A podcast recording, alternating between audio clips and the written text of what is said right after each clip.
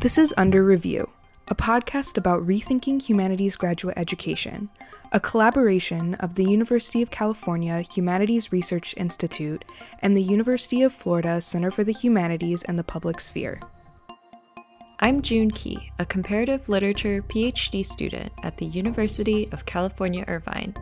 I'm Lauren Burrell Cox, an English PhD student at the University of Florida. We believe that discussions of career diversity should not only consider careers beyond the university, but also think through structural problems within the university. Each episode, we speak with experts about issues surrounding prestige, labor, contingency, and diverse postdoctoral pathways. It's time to put graduate education under, under review. review.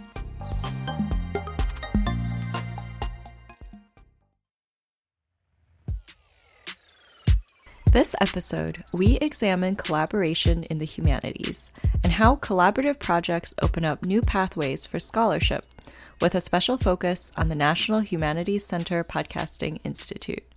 First, Lauren and I reveal how we met and started our podcasting journey. We also catch up with the two other grad students we worked with at the NHC Podcasting Institute. Finally, we speak with Andy Mink, Vice President for Education Programs at the National Humanities Center, about his work organizing institutes that provide grad students with skills in the public humanities and teaching. First up, here's Lauren with our Meet Cute story.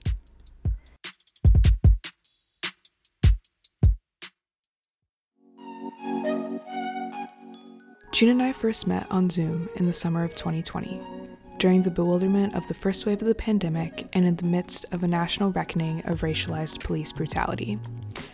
We had enrolled in a podcasting institute organized by the National Humanities Center. Originally, it was supposed to take place in San Diego, but like everything at that time, it was switched to a virtual format. During an intensive four days, we created a podcast with two other graduate students that attempted to process the events that had upended our lives. In the spring of 2021, June and I crossed paths again when we worked on podcast episodes about the National Humanities Center's In Our Image Artificial Intelligence and the Humanities Conference.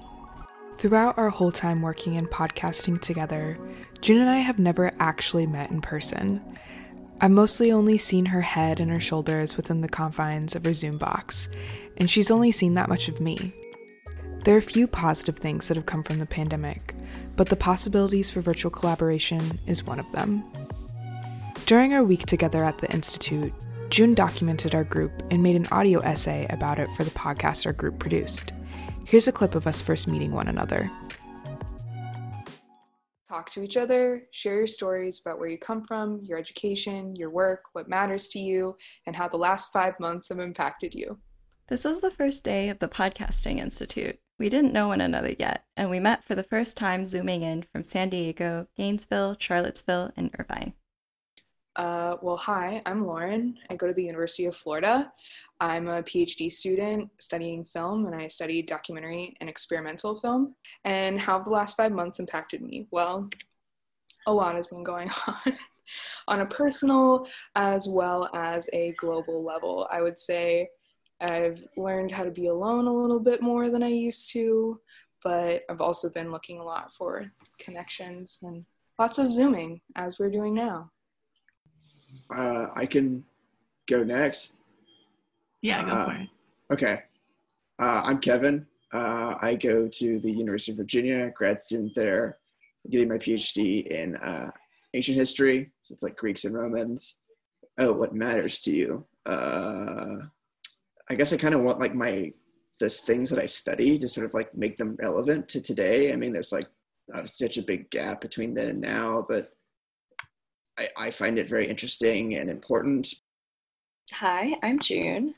Um, so I am from Wuhan, China, the center, or what was the center of the current coronavirus outbreak. Um, I go to school at UC Irvine and um, I'm getting a PhD in comparative literature but specifically, my work focuses on independent Chinese film and representations of trauma. Um, hi, everyone. I'm Marina. Um, I'm here in San Diego. It would have been great if we like all got to see each other here. But um, i go to UCSD. Um, I'm a history uh, PhD in Middle East Studies. Uh, I was born in Egypt actually, and um, I was raised here in San Diego. But like I go back and forth, um, and I spend my summers in Egypt, and like all my family's still there. And what matters to me is, um, so I'm Coptic, and the stories that I'm telling are are really personal to my community also. We spent many hours together over the course of four days talking on Zoom. And although none of us had ever made a podcast before, we wanted to play with the boundaries of the medium. We used a variety of genres and infused our podcast with humor, collaborating on a meditation for grad students, a fake ad for a tenure track job, a mailbag segment, and documentary audio pieces on the connections created online during the 2020 lockdown.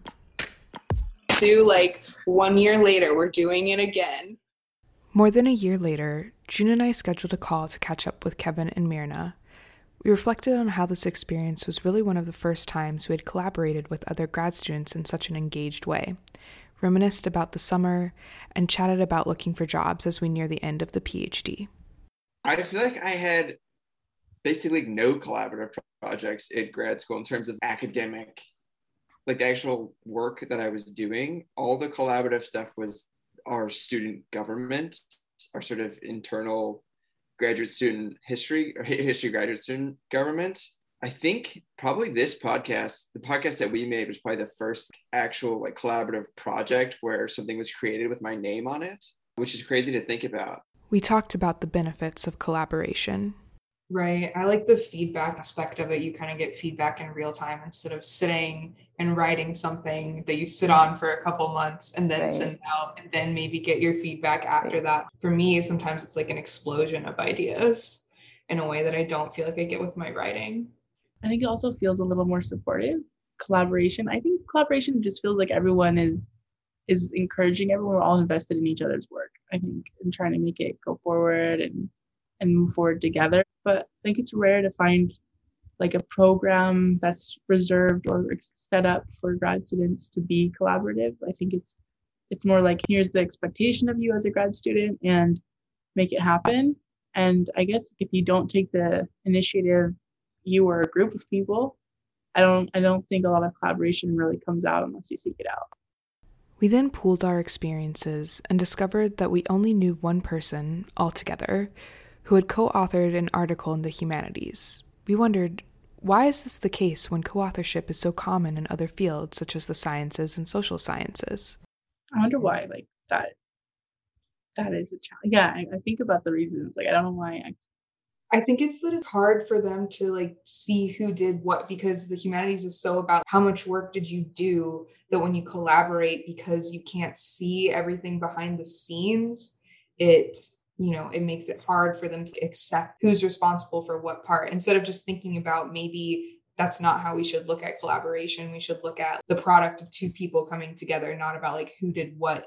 We then reminisced on our virtual collaboration of making a podcast together in the summer of 2020 I mean, I think I had some of the best conversations I'd had in a really long time with all of you. I think that it was really nice that we were able you know, we were all there to make the podcast, but we all had our different kind of backgrounds where we were coming at it. But then we all kind of had these same questions and concerns. I kind of remember us venting a lot about what's going on in yeah. the human. Even though it was sad to talk about, it was also at the same time kind of empowering to know that there are people all over who are, you know, going through that or have similar thoughts and that we could all come together and talk about them. Yeah, it sounded like we were kind of processing it together. So, I mean, talking about collaboration, that was something right there. Like we are just collaborating in our in our understanding of the world around us and trying to figure out like I mean, this was also like when the pandemic was just starting to turn things into virtual, I think, or people getting getting used to the virtual idea of things.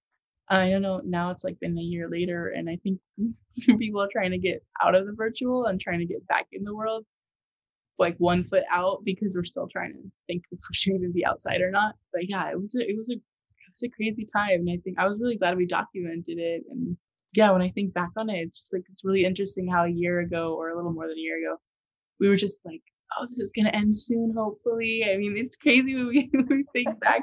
I feel like we're still we're it's funny because we're still talking about Zoom one year later. I feel like we could have like a series of these meetings. It's just like one meeting a year for 10 years when we talk about Zoom on Zoom. I think then finally one day we're gonna have to plan to like all meet up in person. it's like 10 awesome. years later, we still never met in person. Like yeah. We're all like 40. recognize each other. Anyway. yeah, it's like we never we only ever see, you know, this much of everyone's face. That's it. Making a podcast together helped us to think about alternative career paths and the stigma associated with considering them in graduate school. I think a lot of times PhD students, at least in the humanities, we've kind of believed the idea that like our degree is like very humanity. If it's humanities oriented, there's not much we can do outside of that. But a lot of employers like the soft skills that we have as humanities PhDs is huge. I mean, I mean skills like actually we were talking about collaboration, but like also communication, being able to deconstruct really big concepts and, and communicate the ideas of that clearly, especially how we all think about like institutions or breaking down what it means to have an institution or um, power dynamics that we're always exploring. These are all like huge topics that we always think about in our work, but that's not what a lot of other fields kind of focus on. So I think humanities PhDs, we have we offer a lot to people in other fields, but we kind of have, or maybe uh, at least I I thought we like internalized an identity that a humanities person can only be doing humanities, and I think it's I think it's a lot I think it's a lot more open than that. Like I, I was mentioning consulting, but like there's so many different kinds of consulting. There's like advocacy work we can be doing. There's nonprofit work we can be doing. Yeah, that's what we can offer. yeah. I think it's hard because you're right. There's that kind of identity that we we often internalize. And I think it's because the environment tells us that we are good, you know, we are good at just writing papers about films and that's that's what we should do as our next step. I mean, do you guys feel like pressures to continue by like your advisor, like down the academic path or oh. by other people? Yeah, I think it it doesn't come from like a bad place. I think yeah. it comes from most professors have gotten to where they are probably because they haven't had to question that path all that often because they've they've been successful so many times. But anyways, that's all to say that like in that your advisor doesn't really conceive doesn't have experience being like oh you can't do this like you won't get a job out of this like you know they're the one for whom it, it all worked out basically. And so they can't really not only do they not have this sort of like experience or conception of advise you on what to do instead of academia it's like they don't uh, like not believe in you like it's part of they're like personally invested in you as well basically and like they want you to have the same success and happiness that they have basically i think i would say like if we're talking about also or as we're thinking about deconstructing institutions i think this the university is set up to kind of build this idea for the humanities to build this idea that this is your pathway, right? You get in, you write, you publish, you teach, and then from that you come out as a scholar and you're able to like continue the production of knowledge in the same way. But I think in STEM, they're they're from the beginning given industry opportunities and expectations. And I think, I mean, you can even get a master's in some STEM field and you have an expectation of industry. If you go in humanities and you get a master's, like you have an expectation of not being able to teach at all. Like they they let you know like there's there's so much competition that you won't be in that so i think the expectations seem to put pressure on humanities to kind of feel like this is my only pathway and once i'm in a phd in the humanities my next step is to keep pushing against all these obstacles until i get that teaching job and i think it takes a long time for us to recognize that not everyone wants to be a professor and not everybody wants to be in academia and the PhD can mean something else. So I think that a lot of our advisors were never in that position of industry. Most most of the faculty are probably not. I think it's more like now these with with the increase of adjunct positions and people starting to really think like do i want a life as an adjunct because that's probably what it's going to turn into i think that's when we start rethinking okay what does the degree actually mean and what can we do with it and why are we not creating an institution that really bolsters multiple avenues of careers that's the humanities degree at work right there like deconstructing When I first got to grad school, I remember there being a lot of resistance, much more resistance than now. Like, even among other grad students in older cohorts, they were just like, you know, why would I get a PhD if I wanted to do anything other than teaching? It was almost like ridiculous to pose the question can you go into a different path with a PhD? And it's it's kind of optimistic to me that more people are talking about it openly without stigma. I don't mm-hmm. know if you guys have experienced this. Alt Ac felt sort of stigmatized in the past. Yeah, I mean, I still kind of feel that way now when I've had people in my program kind of act like I'm not as serious because I'm considering things that aren't academia or like a tenure track position. And so, but I mean, I think overall it's gotten better. It's more openly talked about just because like you know, not everyone can get a tenure track job and adjuncting isn't sustainable for people. Mm-hmm. So we have to think about, you know, other things that we can do with the degree. And I really like this idea that Mir and I we're deconstructing certain things. And so like that's like a skill that we have. And I think that, you know, we've seen in the world how we really need people who can do that. I still think there's a little stigma too about it. Like I, I think like what you're saying, Lauren, there's like like this idea that maybe some people who are thinking about alternative careers are not serious. But i think it's because the debates mainly been about like our institution our, our institutions are invested in like producing people who will teach. Like that's kind of been their goal so far. And it's it's kind of we are kind of talking against the dominant narrative when we say well let's think about opportunities and i think a lot of people don't even know what opportunities to like create for students like we're talking about internships but like how many universities actually have a, a, thriving internship program for humanities PhDs rather than just like a couple internships being offered.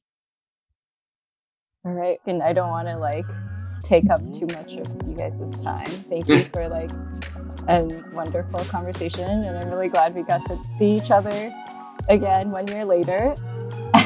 and I hope we do this again next year.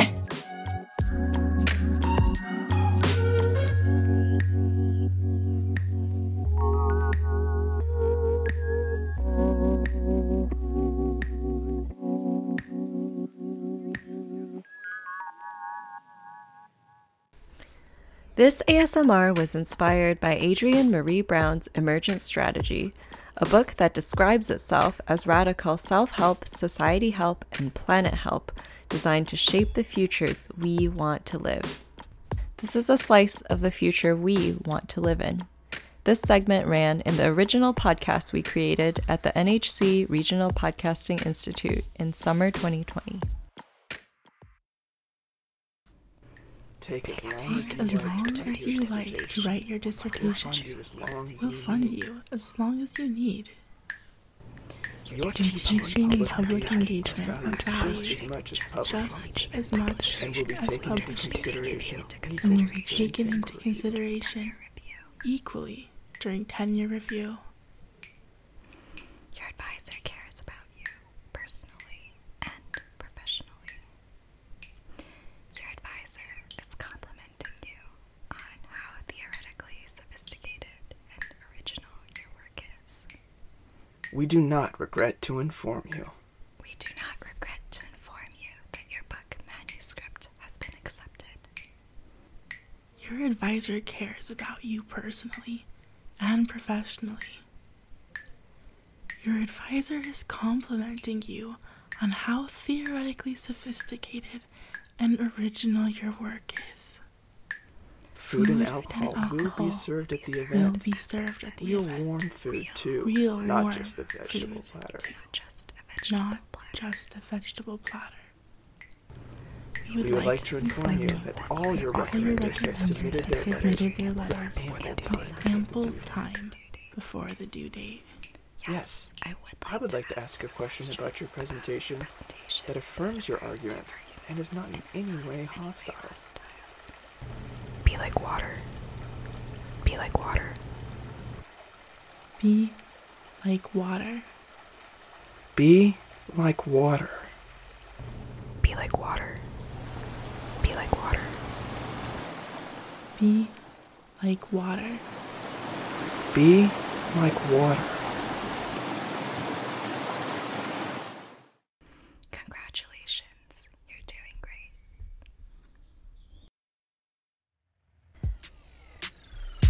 And now, here's our interview with Andy Mink, Vice President of Education Programs at the National Humanities Center. My name is Andy Mink. I'm the Vice President of Education Programs at the National Humanities Center. And so, how did you end up in that uh, position? We were really curious about what your career trajectory was. So, I've been working in the higher ed world since 2001. I started my career at the University of Virginia at the Virginia Center for Digital History, which at the time was one of the first and earliest digital humanities centers in the country. And I, I think that date, in some ways, is pretty important because it maps directly onto sort of a, a cusp when living in this digital information age uh, became a lifestyle for all of us right it became became part of our culture and part of our daily uh, way of living and communicating and i was i was hired by a former professor and a mentor named ed ayers and ed as an historian was very intrigued by the use of digital humanities to make visible his work as an historian and in particular, a way to both access and make sense of 19th century archives. And so his first in the sort of the seminal project was called Valley of the Shadow. And I was hired in sort of typical Ed Ayers fashion with, I don't even know what my job description was. It was probably like a sentence, like, like make up make up ways for this digital humanities work to influence classrooms. Go. But you know i say it that way on purpose because at the time and it's so hard to remember now two decades later at the time i think we were all extremely new to this idea of having access to all of man's documents not all of man's knowledge but all of man's documents all in one place and what that what the implications of that are for non-experts to have access to the same records and resources that professional academics have so my work largely focused on the connection between that scholarly world, a scholarly world increasingly uh, affected by digital technology, with the classroom mostly in the K-12 level. So we've got all this stuff at UVA. We've got you know access and expertise and archives, but what what could what could high school or middle school teachers do with this? And then by extension, what could their students do with it? So I began working there just as the digital revolution exploded much more quickly and sort of subversively than probably we all realized. Uh, that work really expanded to a national level. I was there for 13 years before coming to North Carolina, to the University of North Carolina in Chapel Hill to do very similar work. And now at the center, I'm doing even more similar work. And so if I so if I could wring all that out and kind of give you one sort of snapshot of what I do now, which I think is very similar to what I did then, it is creating opportunities for scholars and educators and the general public to collaborate and converse and help make sense of our world using all the tools of the scholar and the teacher and the community um, and being able to add those those kind of world views in one place and, and make better sense of who we are and, and how we relate. Saying it all uh, like that it seems pretty circuitous. Like how in the world did i wind up here? I don't know. I rode the digital wave is what i did.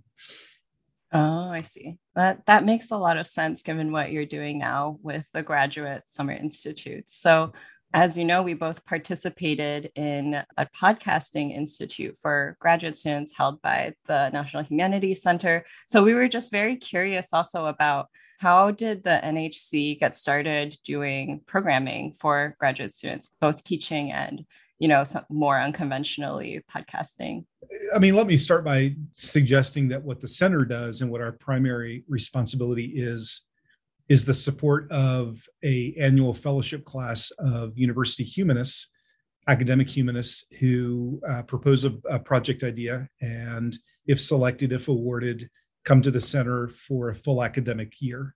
And they have zero encumbrances no other responsibilities. They leave everything behind except this complete intellectual freedom to pursue their research or their writing or their collaborations or increasingly digital projects. It it really does feel like this sort of intellectual monastery where everyone is just free to to to think about and consider and produce uh, these these complicated, these sophisticated understandings uh, using the humanities. I'll extend that though by saying that I think the center also leverages the 44 years of of our work to support humanists at other levels. So each June, for example, we have a month long, we call it a, uh, a scholar residency program in which universities nominate and send early career scholars on their faculty to the center for a full month.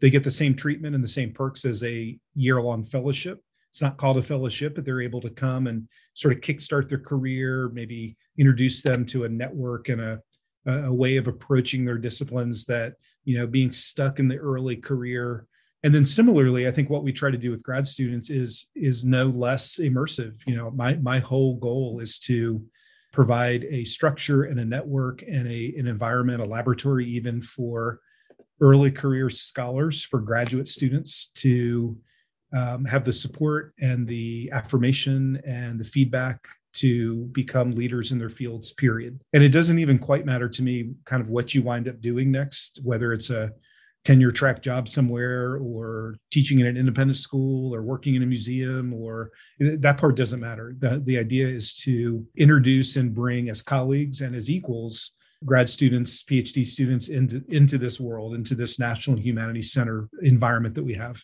So we began working specifically with grad students six years ago. Uh, that was largely done locally where those students could come to the center for short facilitated workshops. It was mostly around teaching and learning and instructional design. We brought students in from Duke and UNC and uh, eventually NC State. Um, I think the first year I may have had eight students, and by the second maybe that doubled, and by the third that tripled, and you know pretty pretty quickly it became clear to me that universities and PhD programs are designed with a really narrow set of guardrails so that you're doing and experiencing exactly what you need to be a successful academic but there's all kinds of things outside of those guardrails that they can't provide.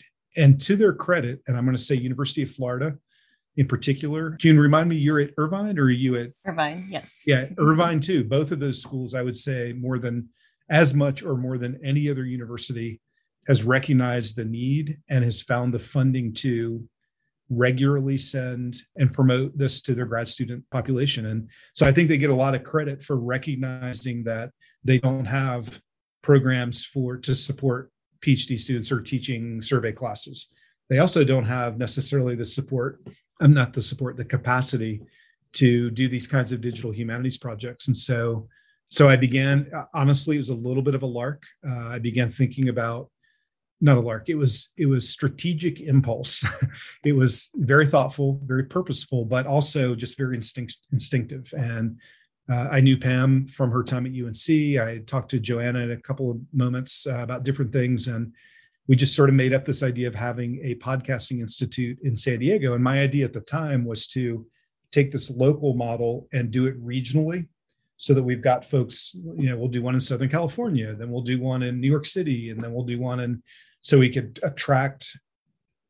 The idea was to put put them in areas where there are a lot of universities that could send students little did I realize how much universities would appreciate this and find the funding to actually send students. So I think this is all, of course, pre pandemic. I think the first year in San Diego, we had, I don't know, five or six schools from Northern Arizona and Southern California. Maybe we had 15 or 20 students. We actually hosted programs here at the center in the summer and maybe had 50 or 60 students.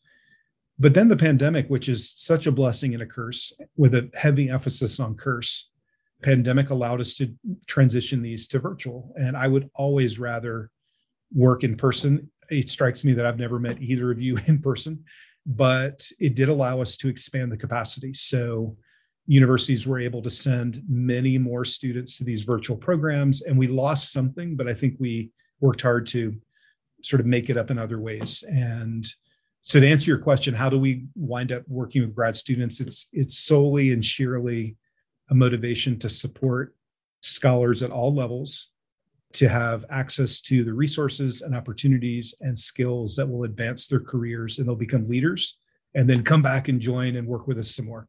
Because, you know, I was thinking about when you're talking the digital wave, how we've only ever been in this digital space together. June and I have also never met. Yeah. And we've never met you, but we've worked yeah. really closely. But we've, you know, we've created this kind of community of podcasters. But we were also curious about you know what inspired the nhc to bring people back for the ai conference and mm-hmm. kind of do it again in a different way? What was your thinking towards the future of kind of continuing these relationships you developed with graduate students? Well i mean the the easy and and short and sharp answer and then i'll give you a sort of a longer and better one maybe but the sharp answer is it's all about sustaining the community of colleagues that that we've done. And we absolutely do this at the center with our fellowship 1500 fellows later for over four decades later we've got a you know a, a, pretty robust and full and complete roster of fellows who spent time here and are part of our community. And it's it's not quite it's not quite as as elementary as alumni relations but it kind of is right? You know we we share this experience and we develop these working even personal relationships and that doesn't end when the programs are over. But specifically i am overwhelmed sometimes by the amount, the sheer amount of talent and professionalism and dedication and earnestness that grad students specifically bring to these this kind of work. Fellows, teachers, uh, junior scholars, et cetera. That wonderful, love working with them. But I'm going to tell you, grad students have an untapped level of energy for doing good stuff. And if we can support that and elevate it and amplify that, all the better. So it's really important for me that these programs are not one offs in that we continue to work together after your degree is completed, when you move on to your work, et cetera. But the other part of that is it's nice to say, it's nice for me to say that. But the other important part is to walk the talk. And the walking part is we're done, but now we have a lot more opportunities for you to now continue to contribute if you choose. So, you know, we we did the AI conference. This is the first virtual conference we've ever done. And my suggestion to our senior staff was that we utilize, we work with the the talent of the grad students. And that, by the way, happened not just with the podcast, it also happened with session facilitation of our discussion groups with students from a different program that we run.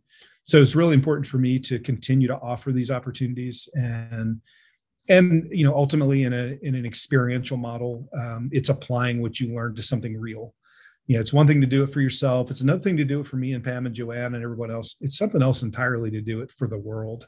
And we wanted to give you really authentic opportunities to apply what you've done. Yeah and i, I also want to say like when you know i got your email for the ai conference it you just like made it feel very personal in a way. Like you like oh i'm not sure if andy remembers who i am but in the email it was clear that you you knew who i was. Absolutely i do. Absolutely i mean that's uh, i mean honestly that's just an educator's worldview for me. Like it it's super important for me that and i think the center's like this at large and i think humanists are more like this than not but you know, knowing people, finding ways to connect, amplifying our work together.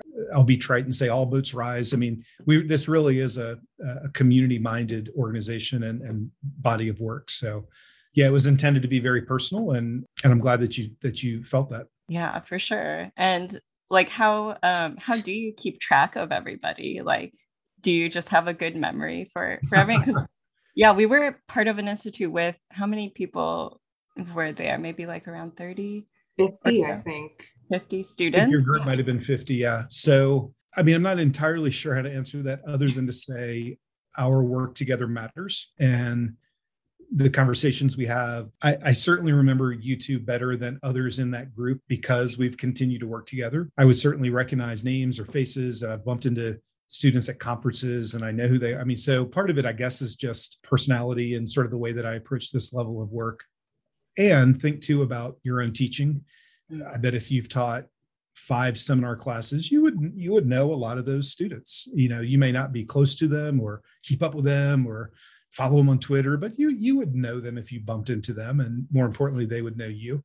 So i think that's part of it but i think the other thing is i think it's just to continue to offer opportunities and say we're still doing this work and when you're ready we would love to have you contribute So we were wondering, you know, how does the NHC imagine, you know, whether it's continuing the podcasting institutes or developing other institutes engaging with grad students um, and graduate education in the future?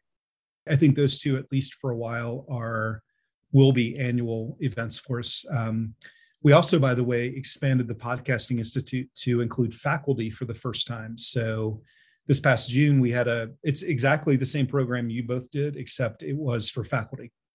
And it filled in about a week. Uh, we had 53, which was our cap, and we had 28 on the waiting list. So the idea there was to, you know, it's great for us to, you know, get you as PhD students all psyched up on podcasting. But if you go back and the folks you work with don't have the same frame of reference, it's difficult. So we wanted to essentially introduce and bring forward faculty members. We had every we had assistant professors all the way up to emeritus. I mean we had a broad spectrum. And they had a wonderful week but they had some hiccups that you guys didn't seem to have. And the number one hiccup that i noticed and it took us about a day to work through this was this reality that every word out of their mouth or pen or typewriter or keyboard is so finely tuned and perfected before it sees the public that they were super nervous about putting out sort of good but not great material. They really struggled with it. And I think they struggled with working in groups. They're so used to being in their own heads and by themselves that the idea of collaborating in a group. I would say half of them showed up thinking they were going to do a podcast all by themselves. And when we told them no, they're like, what? I don't want to do this with other people. And it took them about a day to realize that having three other people figure stuff out with you is a godsend. You know, I should say, to be fully transparent, the idea of doing podcasting was a little bit of an impulse too. It's, I mean, I, am not a podcaster. Uh, Pam actually isn't a podcaster, but when we decided to work together, this is this is what we identified as an interesting new set of experiences to give grad students. Before that, I was doing a lot of work with geospatial technologies. We still do, but we kind of moved to podcasting for a while. And I hope that there are other things that we can start to develop in this model of the program that you guys participated in. Maybe it replaces podcasting, maybe it's an addition to, maybe we alternate them, who knows. One, for example, that has come up recently is data management, like archival work. You know, that's not the same thing at all as podcasting, but you know, it's a skill set that a lot of students might find intriguing. I think podcasting brings the additional benefit of being public facing digital humanities work and this notion of writing for the public and offering your voice as commentary and helping people understand things is really important. Yeah, and I've always liked podcasting because of the access. It's mm-hmm. you know a little bit more accessible medium to create, but also very accessible for other people to listen to. And it does have this such a wide reach, but then it's also so intimate at the same time. You're hearing someone's actual voice. So right. that was why I was really drawn to it. But just to backpedal a little bit since June uh, and I never did one of the teaching institutes. We were a little curious to hear about what they're like and kind of what the goals of those um, kinds of programs are for the graduate sure. students. That program is very subversively designed to offer complete affirmation for your role as an educator at the higher ed level knowing that whether they mean to or not in most situations the teaching part is kind of excluded in terms of importance. You know you do your research you do your work you you know you meet these needs but the idea of actually teaching you're sort of left to do up your own on your own. Doesn't mean you don't have teaching learning centers. It doesn't mean you don't might you might have a mentor you might have you know a small group of people who help you out but there's nothing in most schools there's nothing formal. So the most important thing we try to do is affirm the importance and the value of education and then provide a wide variety of first person vignettes on how you might accomplish that.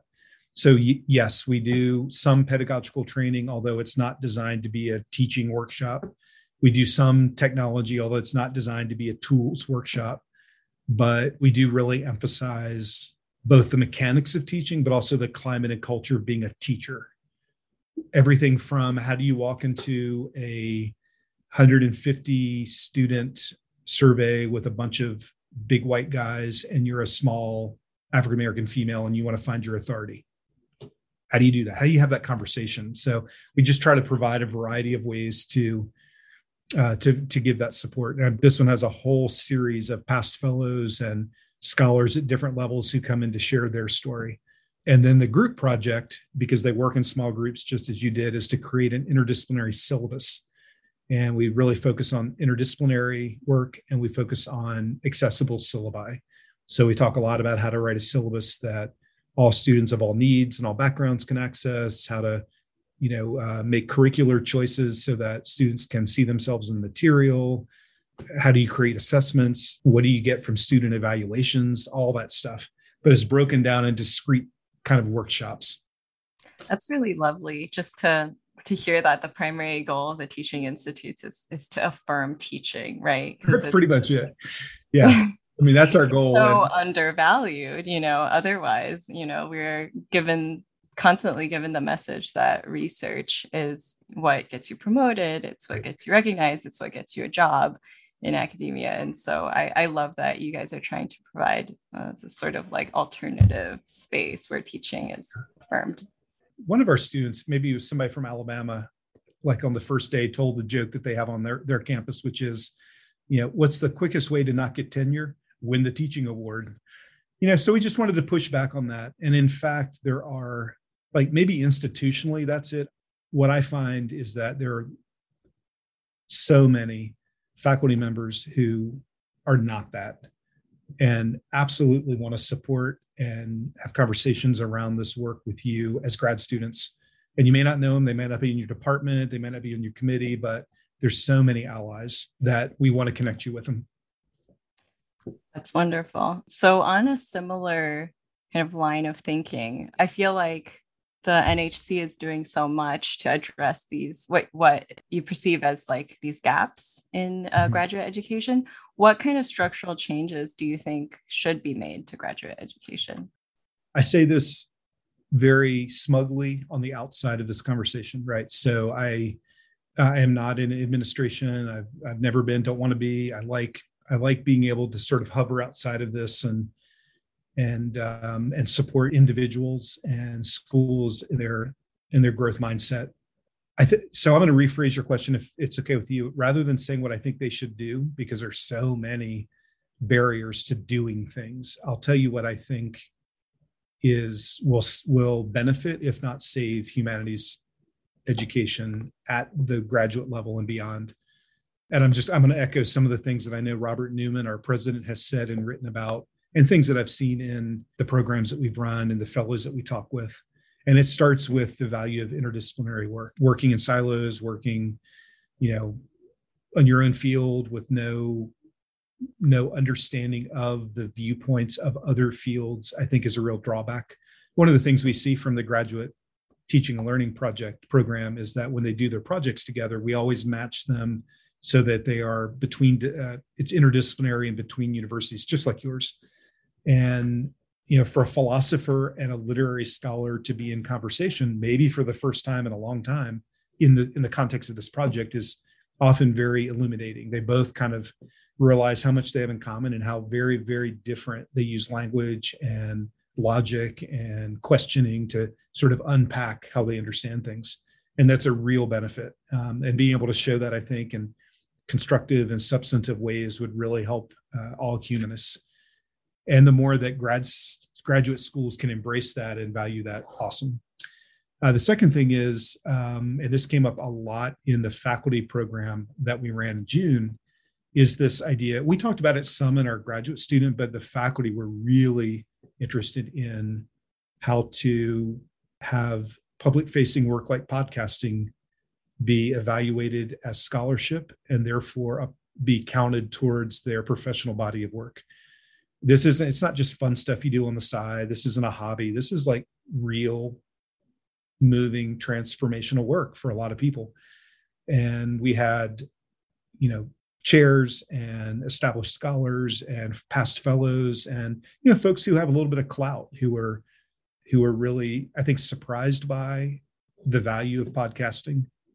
And then by extension aware that it it's really not acknowledged right now. It specifically, but maybe work like this more broadly, is not acknowledged in the way that really serves them. and they're really interested in figuring that piece out. Now, maybe that trend transitions into graduate education as well. Maybe that's has impact on what a dissertation might look like, or you know what what your review might look like, and that has all kinds of unintended consequences like it's it's a slightly different answer, but I think it's a parallel. Uh, I've done a lot of work with a guy named A.D. Carson at University of Virginia, who's a professor in the music department, and he's a hip hop artist. And he did his dissertation at Clemson as a hip hop record, and now he's at UVA on tenure track, and he does all of his work as hip hop records. Now the problem is nobody knows how to review that. like how do you how do you say what's good or bad? And his most recent record is being published by the University of Michigan Press, and it's the first time ever so what what would a podcast dissertation look like? What would a public facing, you know, article or monograph look like? I mean, all those things have lots of different moving pieces that I think I'm hopeful that that we'll start to look at. And we have had conversations here about trying to lead some kind of convening of higher ed leaders to have that conversation. It's more than us, but we would be a sort of a hub to start that. Um, so those are two things. I think the third thing I hear quite a bit, and maybe what led us to this work with grad students, is the brutal reality that any professional academic job at any level community college, small liberal arts school, R1 school, K 12 school district, whatever it is there are so many skill sets required to do your job well, like managing budgets, working in a group, drawing consensus, explaining yourself to people who don't have your training, um, delivering reports, uh, meeting deadline, like all that stuff that goes into things like project management and working collaboratively with others to draw and reach consensus are things that most grad programs don't emphasize, which is why, by the way, we started doing these group projects. If nothing else, you have to sit down with three other strangers and like do something in a week and that's that that is a skill that's not just something you I'm hopeful that everybody learns something from that experience. So those are three things I, I, think that are big and and will definitely affect the sort of the next the next tide of humanities of higher ed. Right, and so building on that, we were wondering if you had any other professionalization advice for graduate students. Uh, you've already said you know working in groups managing budgets these things that we don't necessarily learn in graduate school but any other kinds of advice? You know, I I always feel a little bashful because I'm fully aware of how overtaxed all grad students already are, and in some ways, it's kind of set up for that. So any anytime I say like and do this too, it always feels weird to me. With a full acknowledgement that work life balance, I know I know I saw both you guys roll your eyes. You didn't, but you should have. I know the notion of that is really important finding community, finding you know a, a, social connection that goes beyond your department doors and walls and barriers. I'm, I'm hopeful that a lot of students maintain at least contact with others that they're meeting through these programs. I met with a grad student a few days ago from UGA who was saying how all the students on that campus have sort of found ways now to work together and even though they're in different fields and departments and stay connected you know finding that kind of social outlet certainly I'm being so my answer actually right now is a little bashful because I I feel weird saying do more to help yourself. So I'm going to rephrase your question too. Thank you for being patient with me and say the skills I think the experiences that will be the most helpful after grad school. However you decide you can get these will be connecting if not your work the way you do your work with community issues, with issues of civic concern. The podcasts that everybody created, I don't think any of them had anything to do with their research or dissertation, but all of them were obvious displays of their work as historians and philosophers and film critics, et cetera. So just being able to sort of apply that worldview to our community and our world, I think is really effective. I can tell you, just as a side note, maybe this is a little farther down the line, but I bet not easily the most important thing I ever did career wise uh, was serve on boards. Board service is extremely helpful because by serving on a board, whether it's your local museum or something in your field, or just maybe it's not even something to do with academics, but with all the boards I've served on, I've met business leaders and financial people and legal issues I never would have had exposure to. But suddenly I'm learning all this stuff, but I'm not really even doing it. And of course, service boards, you're not paid to do it. In fact, sometimes it costs you money, but I always found those to be the most powerful in terms of building network and and a language of how nonprofit and academic organizations work. So then we're kind of getting to the end of our question set that we had for you, but I also wanted to give you a chance to kind of, if there was anything else you didn't think we addressed that mm-hmm. you'd like to talk about or anything else you'd like to add, I just kind of wanted to have an open floor. I mean, thank you for letting me be pretty extemporaneous and just just respond to what you guys have asked. I would say, I would say the thing that I like the most about our graduate student programs. And we did this more probably in the teaching and learning than we did the podcasting. Although I hope that Robert's note to each of you after the AI conference was along these lines. But um, I often have Matthew Booker, who is the vice president of scholarly programs, sort of offer a few remarks at the very end of these week long programs. But what he often says, and what I, so what the thing I would like to repeat and maybe have included is the the work that grad students are doing now, even though it feels sometimes marginalized, maybe dismissed, maybe invisible, it is what the humanities has become. Right? It, this is the important work. It's not. In some ways, it's not the senior scholars that we have come here to be fellows. It's the it's the work and the approach that grad students are taking to their work that is that is the future of the humanities. It really is. It's not it's not a trite thing to say. It's not you know it's not a pep talk. It's I'm always reminded when I go to our lobby and I look at all the class photographs, just how much the fellowship program has changed in terms of who's attending, who's a fellow, and also the work they're doing. And if you are able to gain a set of experiences and expertise in something like writing an audio narrative podcast form piece of scholarship by a scholar, holy moly, you're going to, you got so many skills that other people don't have. This podcast was written, produced, and hosted by Lauren Burrell Cox and June Key, with support from the University of California Humanities Research Institute and the University of Florida Center for the Humanities and the Public Sphere. Voice work by Mirna Wasif and Kevin Warham. The cover art was designed by Kathleen Martin and Amy Owen at UF CLAS Communications. Special thanks to Barbara Mennel, Kelly A. Brown, and David Theo Goldberg for their support and guidance.